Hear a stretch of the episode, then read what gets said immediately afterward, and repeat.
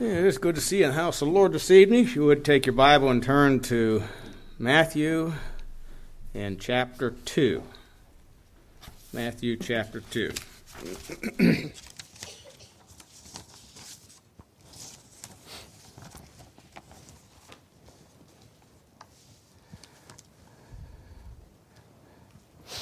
Matthew chapter 2. I'm going to read the first 18 verses says when when Jesus was born in Bethlehem of Judea in the days of the king the Herod the king, I was trying to say the king Herod.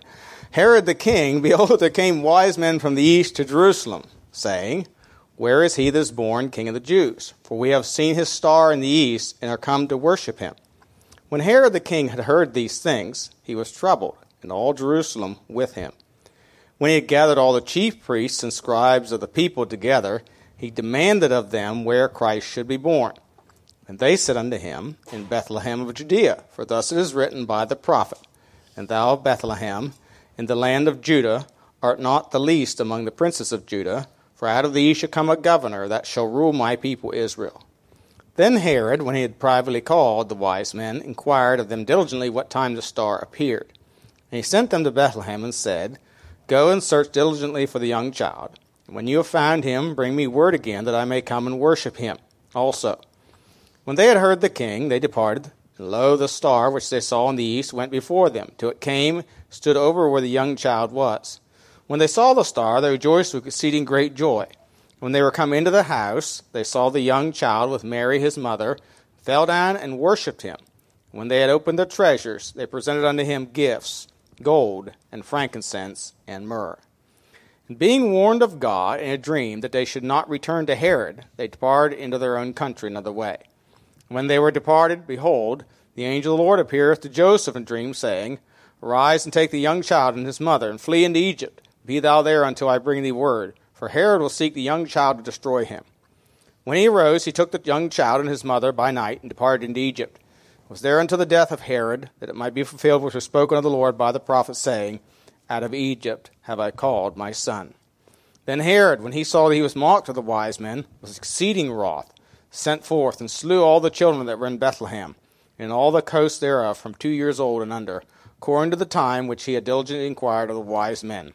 Then was fulfilled that which was spoken by Jeremiah the prophet, saying, In Ramah was there a voice heard, lamentation and weeping and great mourning, Rachel weeping for her children and would not be comforted because they are not.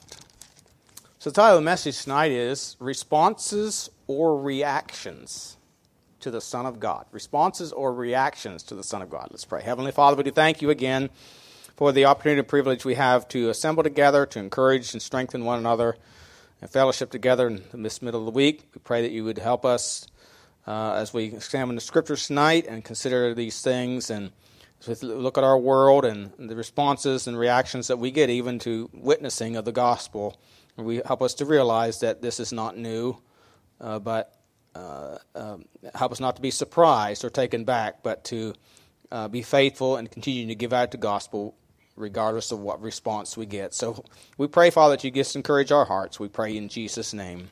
Amen.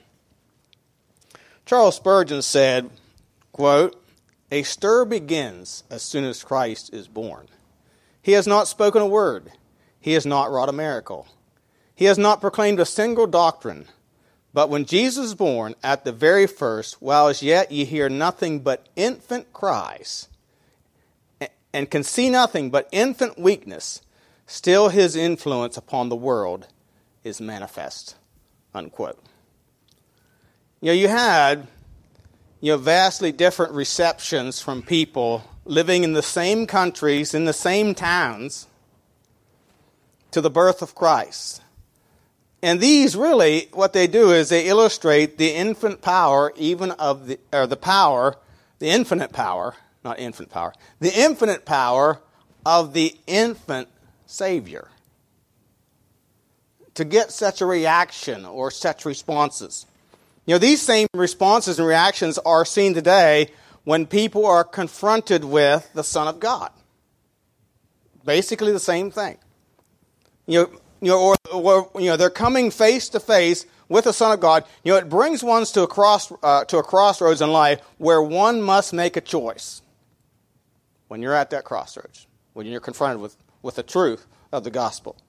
So tonight I want to look at some responses to the birth of Christ and then some reactions. And, and, and, and we'll see this. Now, as we think about this, the, there's a difference between a response and a reaction. The word response, by according to dictionary.com, is defined as an answer or reply in word or action.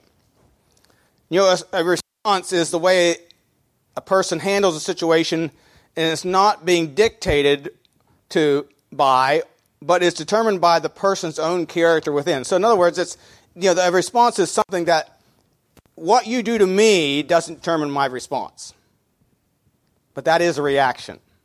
That's a reaction. But a response is determined by the person itself, no matter what's done to them.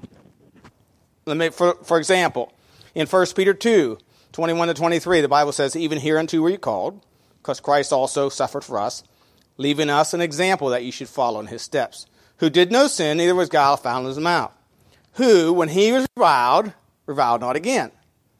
When he suffered, he threatened not, but committed himself to him that judgeth righteously.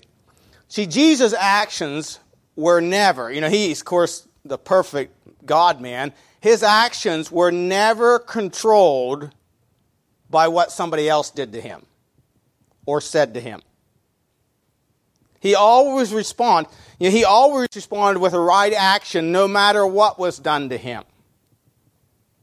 And that's really what a response is. It's a response is an act that out of, of a right act or, response, or, or action or word uh, to something that's done to you, and, and it really is it is not determined by what is done or said to you.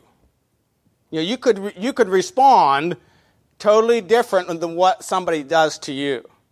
You know, somebody could slap you in the face. And instead of slapping them in the face, you could shake their hand. No, the reaction was you'd slap them back. I remember there was a, a missionary that we knew, and uh, he was a he was in Czech Republic.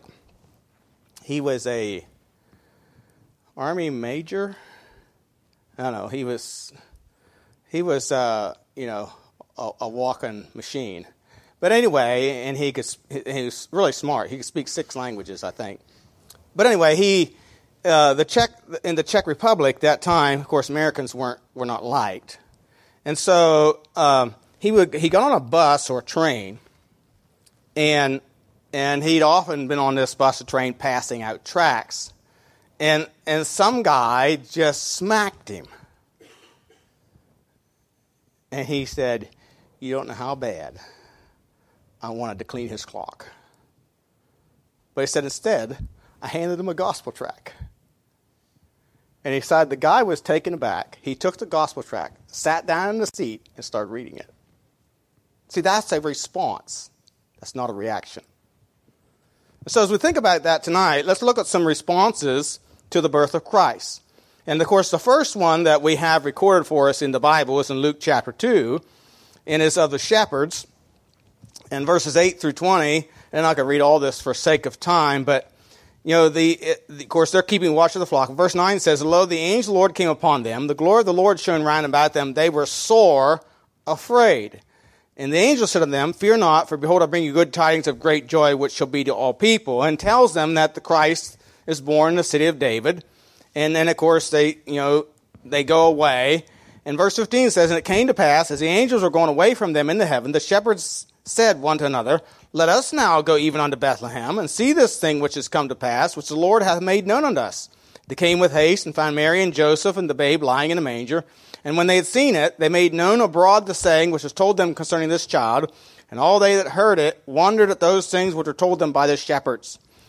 And verse 20 says, And the shepherds returned, glorifying and praising God for all things that they had heard and seen, as it was told unto them.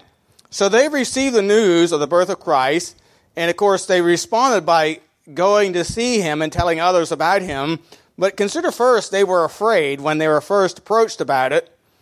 And this fear could have continued.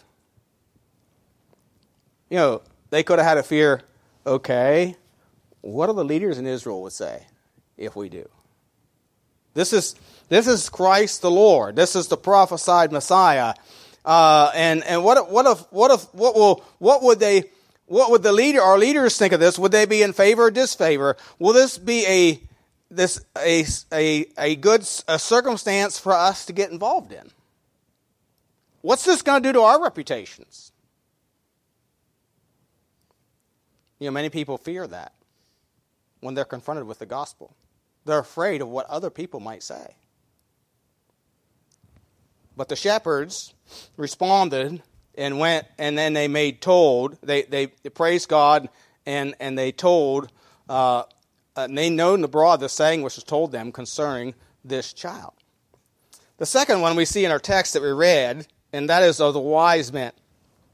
Now, you know, we don't, we don't know for certain uh, the certain origin of these wise men. Some people say probably from Babylon, others say Persia. It was it's probably from one of those two places. You know, the children of Israel were carried away and ended up in both places. Uh, Daniel served in Babylon under Babylonian kings and Persian kings, and and, uh, and I believe Daniel is a very important part of this story because it's likely that these men had access to Daniel's writings from which they had information about the birth of Christ. But anyway, they, they were, these were likely astrologers. The word wise men uh, uh, uh, is defined as astrologers, the men who studied the stars. And they had seen this star, this rise of this star announcing the birth of Christ, the King of the Jews. Uh, you know, Numbers 24 17, in his prophecy, Balaam said, I shall see him, but not now. I shall behold him, but not nigh. There shall come a star out of Jacob. And that word star there is capitalized in the Bible. So it's not talking about one of those things that shines in the sky, it's talking about something different. A star shall come out of Jacob.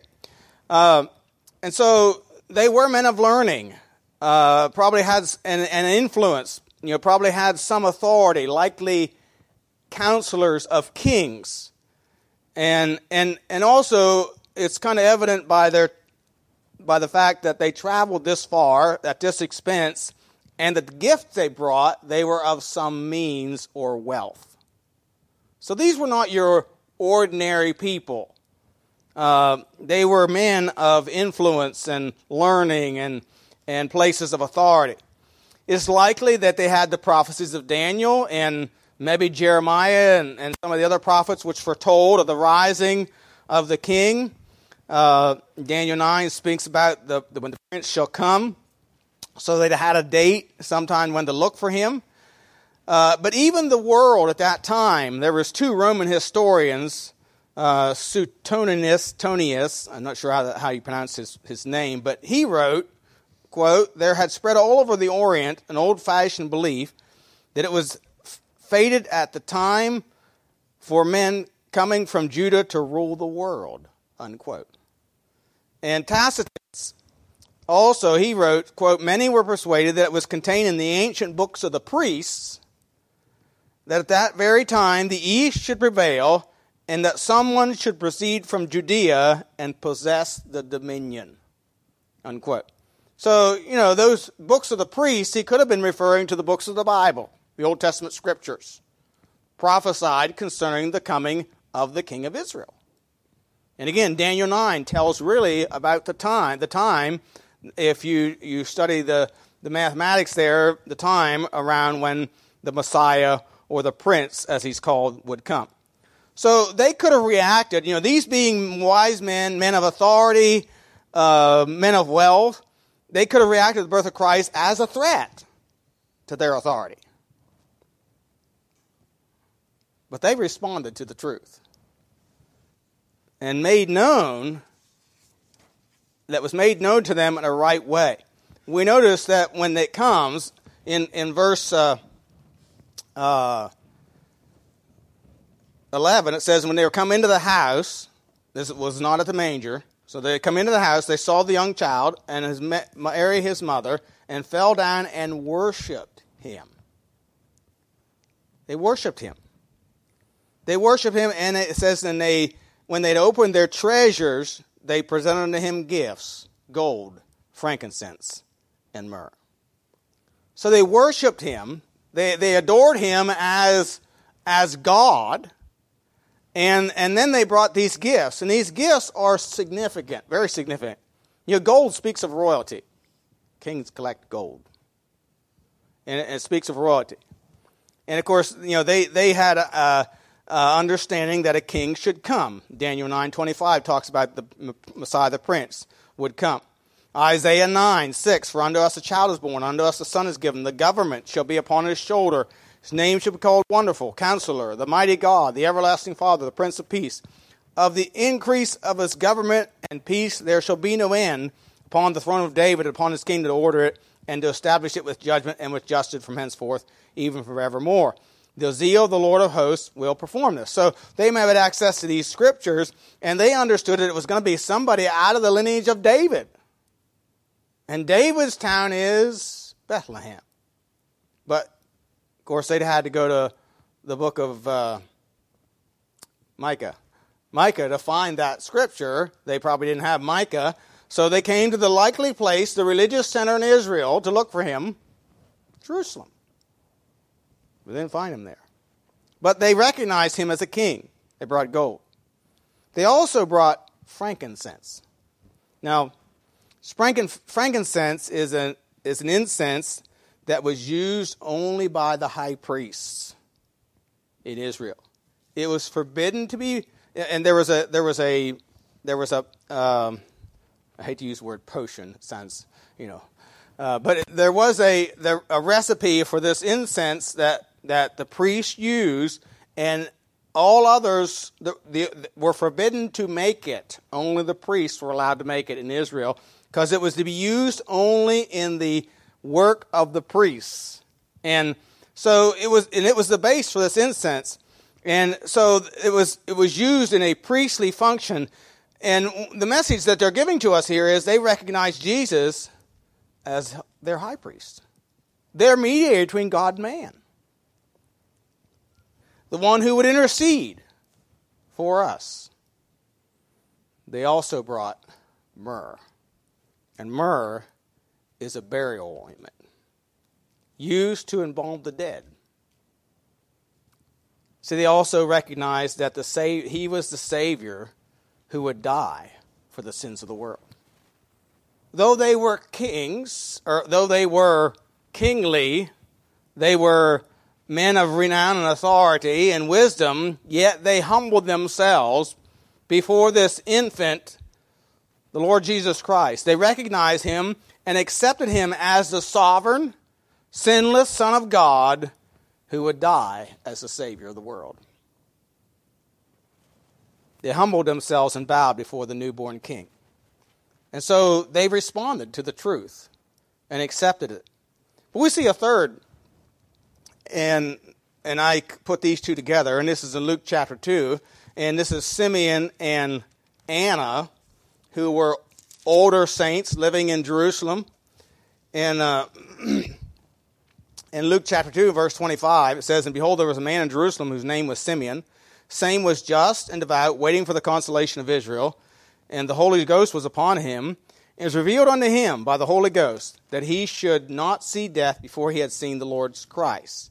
And he came by the Spirit into the temple when the parents brought in the child Jesus to do for him after the custom of the law. Then took he him up in his arms and blessed God and said, Lord, now lettest thou thy servant depart in peace according to thy word. For in mine eyes have seen thy salvation, which thou hast prepared before the face of all people, a light to lighten the Gentiles and the glory of thy people Israel. And Joseph and his mother marveled at those things which were spoken of him. Simeon blessed them and said unto Mary his mother, Behold, this child is set for the fall and rising again of many in Israel, for a sign which shall be spoken against Yea, a sword shall pierce through thine own soul also, that the thoughts of many hearts may be revealed. And there was one Anna, a prophetess, the daughter of of the tribe of Asher. She was of great age, had lived with an husband seven years from her virginity. She was a widow of about fourscore and eight and four years, which departed not from the temple, but served God with fastings and prayers night and day. And she coming in at that instant gave thanks likewise unto the Lord, and spake of him to all that looked for redemption in Jerusalem.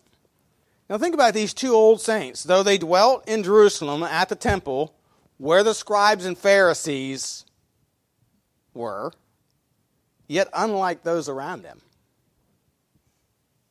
they sought the truth. They looked for the Messiah. They were willing to accept him. They held to the simplicities of the truths of God's word without putting their own spin on it to make it beneficial to themselves. You, know, you think about it. That's what the Pharisees and the scribes and the Sadducees had done to the truth. They'd put their own spin on it to make it beneficial to themselves. And I'll bring that out a little more, more later. But that's what they did. You know, there's a lot of people do with religion. They put their own spin on it to benefit themselves. They're self serving. You know, Paul spoke with Timothy. I said, he said, I have no man like minded who will naturally care your state. You're not going to care for himself, he's going to care for your state.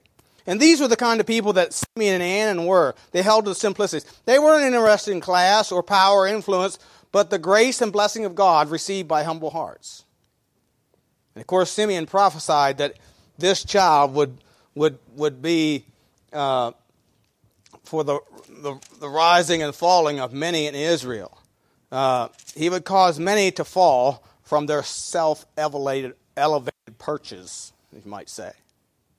And so these are some responses that we see uh, to, the, to the, the birth of Christ.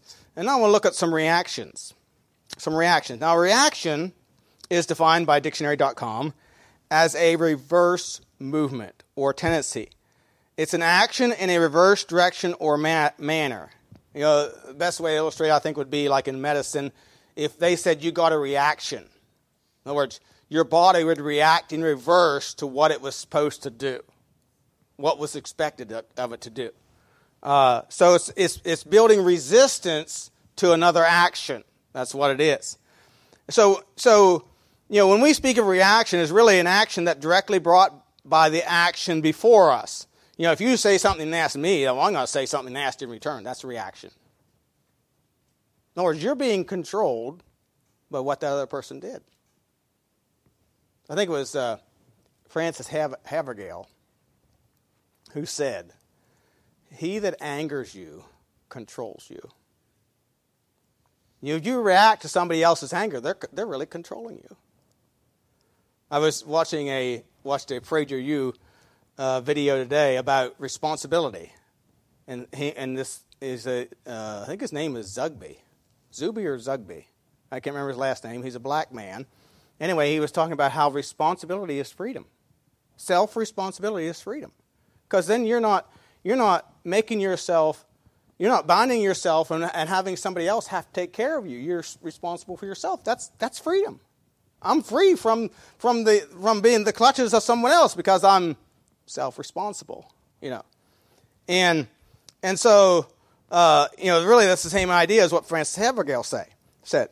So, so as we think about re- reactions, the first one I want to notice is the scribes and the priests, the chief priests. Look at, look at Matthew chapter 2 again.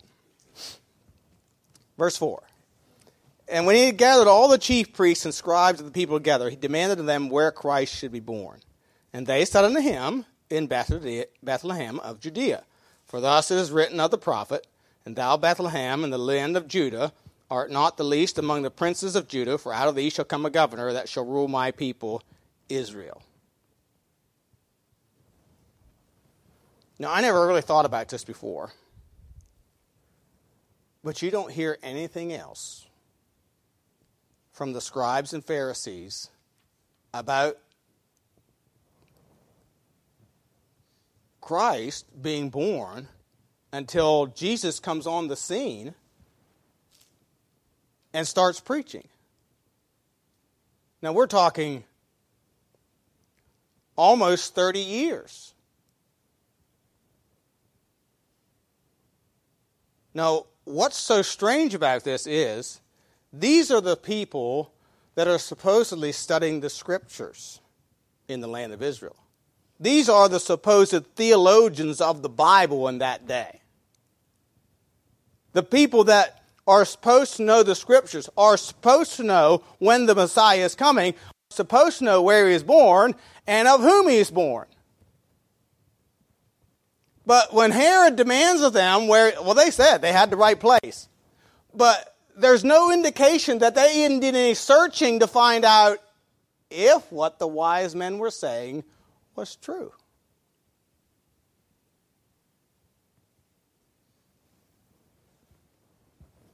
Which my opinion is they didn't.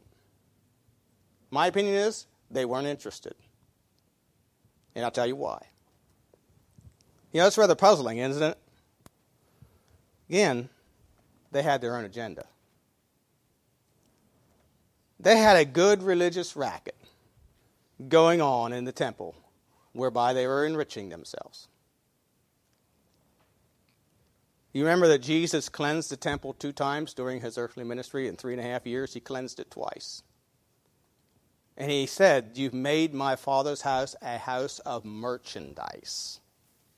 In other words, made my father's house a place where you guys are making money, enriching yourselves. I mean, they had a good racket going. They didn't want to, they didn't want it messed with. They didn't want the Messiah. They didn't want the King of Israel coming on the scene and messing with their racket.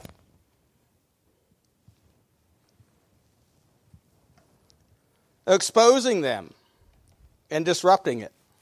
They wanted to keep peace that they had in the servitude with Rome. After all, they were doing okay devouring widows' houses, Jesus said of them. They were, so they were gaining property and land by supposedly taking care of the widows, which somehow they always ended up with the property.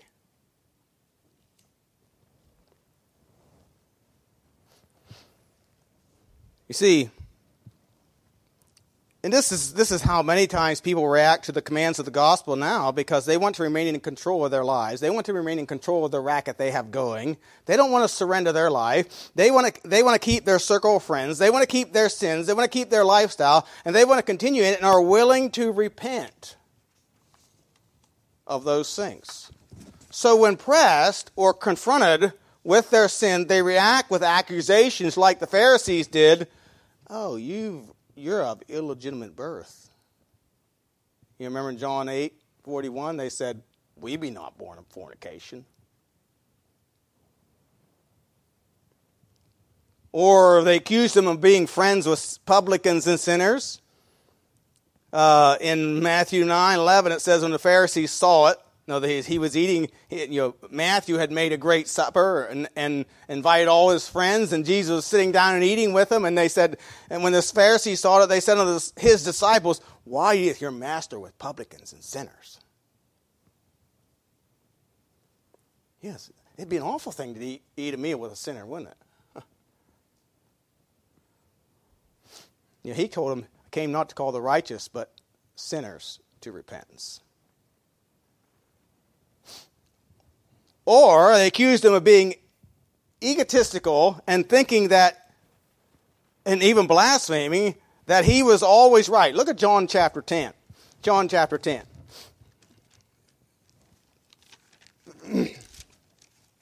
John chapter 10 and verse 28 says, And I give unto them eternal life, they shall never perish, neither shall any man pluck them out of my hand.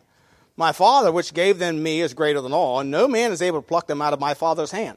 I and my Father are one. Then the Jews took up stones again to stone him. Jesus answered them, Many good works have I showed you from my Father.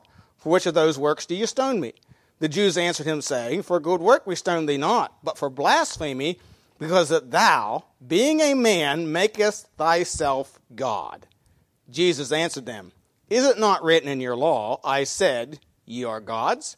If he called them gods, unto whom the word of God came, and the scripture cannot be broken, Say ye of him whom the Father hath sanctified to send into the world, thou blasphemest, because I said, I am the Son of God. If I do not the works of my Father, believe me not. But if I do, though you believe not me, believe the works, that ye may know and believe that the Father is in me and I in him. So they accused him of saying things, of really, you know, sort of like they might accuse you and I of being, you know, overconfident in what we believe.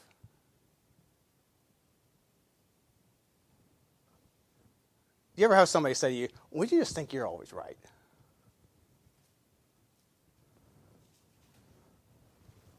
You know, if you have the truth, you can be confident about it. I mean, the truth doesn't change whether it's you or anybody else.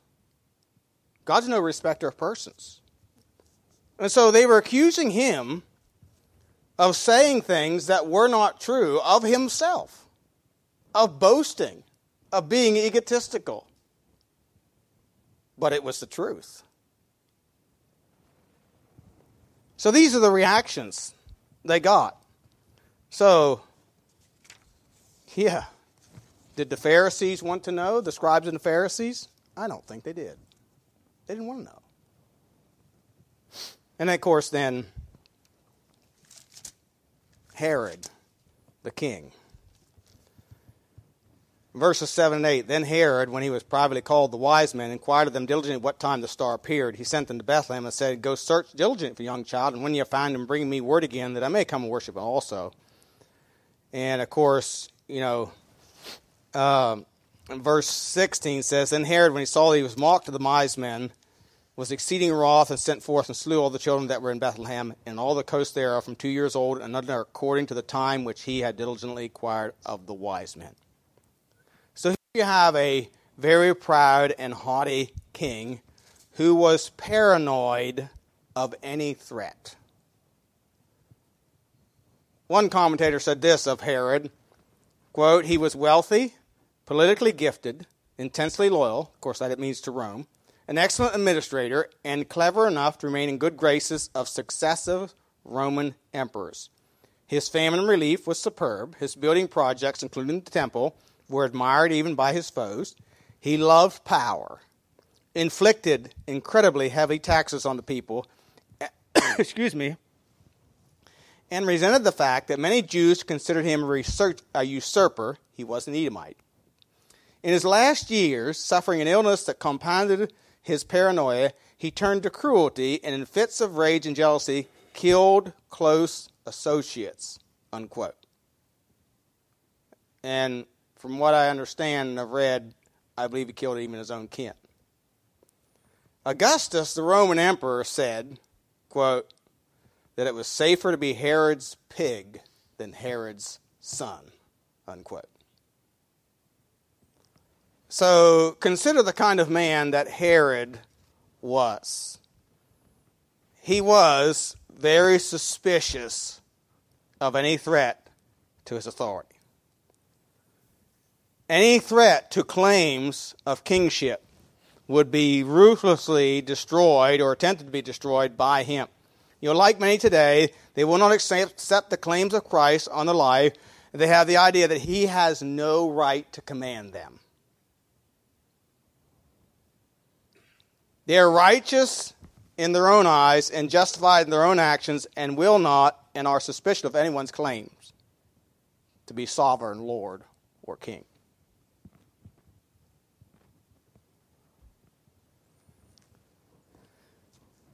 And so, you know, Herod, instead of responding, he reacted and had all the children up to two years old killed in Bethlehem. You know, these responses and these reactions are still prevalent in our world today. They just have different names and faces. Many see belief in Christ as a threat to their existence. Some in the world of science think religion is a threat. They believe religion is a threat. Of course, communism, to them, religion is a threat. And of course, false religion is the number one threat to, to, to true Christianity. It's number one enemy. As we see in the scriptures, it was the number one enemy. You know, why?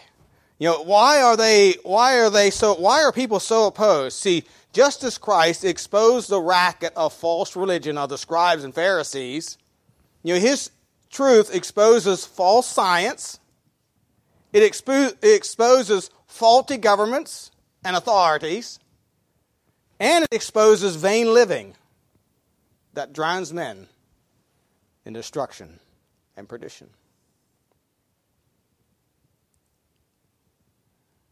You know, the truth does a lot of exposing exposes a lot of things. I remember I I heard a, uh, George Grant. George Grant was at one time a professional wrestler with long, flowing blonde hair. They called him Gorgeous George. Anyway, at some point in his life, he got saved. He became an evangelist, and he was in Maine, think, twice when we lived up there. And so I heard him a couple times preach. Uh, they called him the Wild Man. But anyway, uh, I remember him saying one time when he was a little boy in Texas, the, he said the only light we had, we had one, uh, we had a small house, and the only light we had was in the middle of the living room, and the switch was on the bulb hanging from the ceiling. And he said, I like to go in there when we come home, maybe after dark, and I'd grab a hold of my daddy's pant leg, and, and I'd go with him, walk into the little of that living room to turn the light on, and, and then watch the rats run. He said, Now I'm turning the light on them, and you watch the rats run. See, the truth exposes what is false. And when Jesus came into the world, just his birth began to expose people for who they really were. Some of them responded and accepted the truth. Others reacted and sought to destroy it. Notice I said sought to destroy it. And they've been seeking to destroy it ever since. But I'm reminded of the words that Gamaliel said to the Pharisees when they were threatening the disciples in the book of Acts. He, he warned them, he said, Look, you need to be careful what you do to these men. For if this thing be of God, ye cannot overthrow it. You know, man's going to fight against God. Men are going to fight against God, but they cannot overthrow it. They're going to fight against his churches. But Jesus said the gates of hell should not prevail against it. And so, though we may get reactions from people, we must not react. We must respond and continue to give them a truth and expose every false way. Some will accept it, many will not. But we must pray for and continue to offer the truth that people may have the opportunity to respond. You know, sometimes it's those who react the most violently that later on come to the truth and accept it. Saul of Tarsus was one of those. And so we must continue to give the truth so that they have opportunity to come to the truth and have assurance of eternal life through Christ. Responses or reactions? You'll get both in this world as you witness to the truth of the gospel of the Lord Jesus Christ. Jesus told us, they were offended at me, they'll be offended at you. we must continue to give out the gospel and respond to them with the truth that they might have opportunity to hear.